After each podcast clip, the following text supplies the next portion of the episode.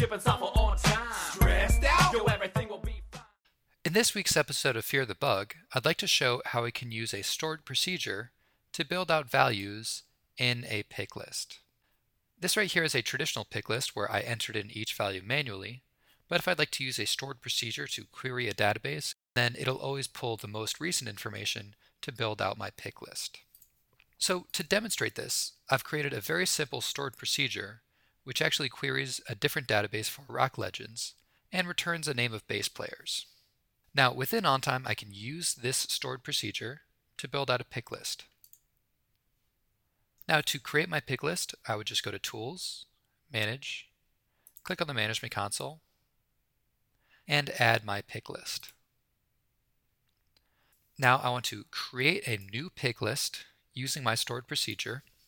I'll just call this Bass players and select stored procedure down here at the bottom.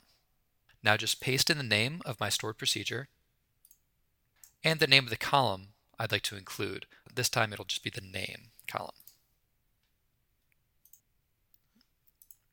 Here you can see the pick list is pulling in all the values for the different bass players in my database. And now I can go and continue creating a custom field which will use this pick list and then add it to my field templates.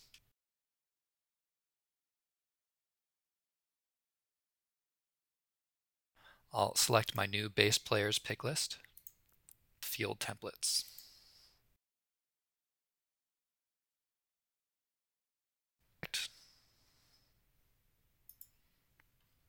I'll see bass player available as a drop-down field.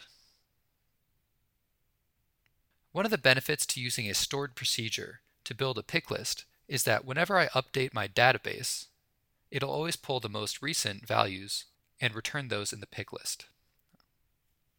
To demonstrate this, I'll go back to SQL, and I'm just going to add another entry into my Rock Legends table.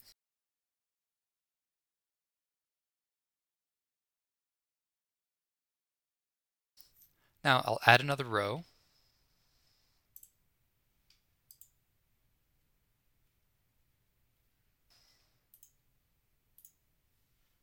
And add a new defect.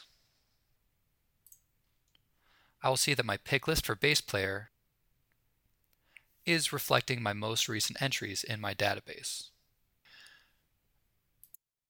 Because building out a stored procedure requires direct modification of the database, it is not an option for OnTime Now hosted customers.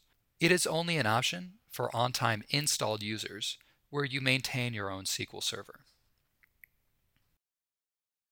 Because this pick list using this stored procedure is querying an external database, there is the possibility that it can hinder performance if it takes some time to return the values. If your stored procedure is taking a while to return values, you might want to see if there's any way to optimize that stored procedure or if there's a way to get that information directly into the OnTime database so it can query that information locally. We hope that you can make use of this powerful feature within OnTime, and thank you for viewing this podcast.